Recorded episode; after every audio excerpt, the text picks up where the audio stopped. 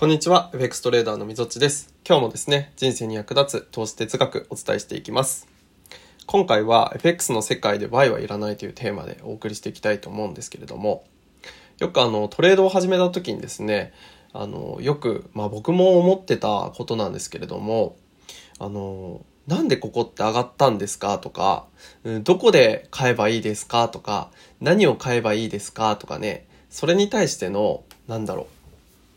うーん、なんか情報というか、なんかその相場感とか、この先の予測とか、じゃそこに対して、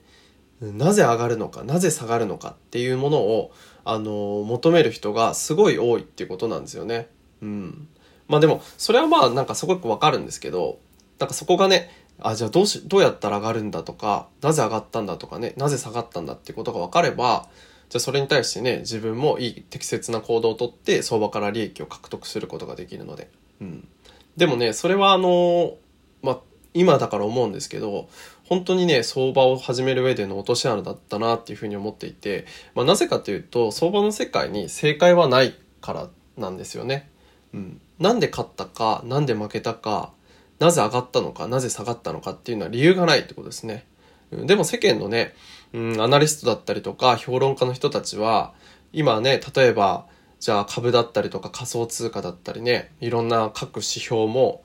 もう最高値でね、バブル以来みたいなね、ことでね、あの、上がってますけど、それに対して、じゃあどういう理由がっていうのをなんかいろいろ話してますよね。例えば仮想通貨だったら、なんかね、大企業のね、海外のツイッターだったかな？とかの、まあ、いろんな、あの、テクノロジー系のね、企業たちが仮想通貨を、まあ、決済の手段としても使ってるから、それで買いを入れているっていうような話もありますし、うん、単純に金余りっていうのがあるから、それが、あの、実体経済と乖離して、金融市場の方にマネが流れ込んでるっていうような話もありますし、うん。いろんな、こう、憶測とかね、予測とかってあると思うんですけど、あの、それって誰にもわかんないことなんですよね。もうあくまでも後付けだし、あの、それを予想していたとしても、それ通りに買われているのかっていうのはわかんないってことなんですよね。まあ、なぜかっていうと、相場の、例えばね、為替なんていうのはね、1日500兆とかね、あの、取引高があるわけですよね。うん。なので、それに対してね、もう主要なね、ほんと機関投資家の人たちと、もうね、本当に主要なそういうようなマネーを持ってる人たち、もう全員が全員とね、あの、つながりがあって、その情報を得られるのであれば、まあそんなね、こともできるのかもしれないですけど、まあまずないですよね、それができるっていうことは。うん。だし、一個人投資家ができるっていうような範疇ではないですしね、それは。うん。だし、それをする必要もないってことなんですよね。うん。相場の世界でもなぜ上がったか下がったっていうのは別にわからなくてもよくて、うん。自分が持っている優位性ですよね。いろいろ自分が検証して分析してやってきた優位性。それに基づいて自分の決めたことをやっていくしかないってことなんですよね。うん。で、それをコツコツこう続けるからこそ、ね、いろんなこう時代の波に飲まれることなく、今みたいにこう上がり続けてるよね。相場でも別に臆することなく、あ、ここは自分の優位性があるから、取引できるな、決済できるな、損を、損切った方がいいなっていうことができるわけで、そこに対してまあ知る必要はないわけだし、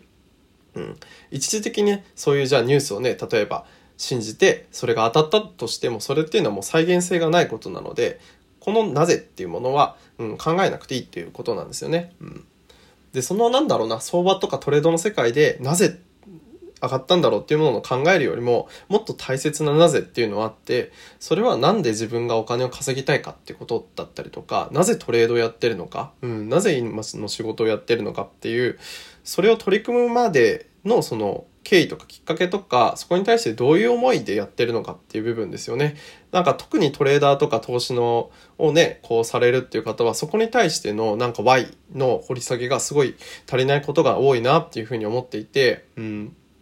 僕もね、もう毎日あ、じゃあ自分はなんでこれをやってるのかとか、うん、この先にどういうつながりがあるのかとか、うん、これをすることによってね、どういうふうに自分が成長していくのかっていうのをね、常にイメージして自分に問いを投げかけながら、まあ、日々ね、トレードとか相場の世界に向き合っているんですけれども、うん、ぜひね、その相場の上がった下がったとかね、あの、経済がどうでとか、っていうことに対してあなぜだったのかっていうのを求めるよりも、うん、そこに対する取り組み方とか向き合い方ですね。に対して Y っていうものを向けていくと、うん、よりねこうトレードに対してもモチベーションが上がったりとか継続しやすいっていうねことがあると思いますのでぜひその辺をね一緒にこう磨いていければというふうに思っています、えー、それでは今回はこの辺で最後まで聞いていただきありがとうございました。みどっちでした。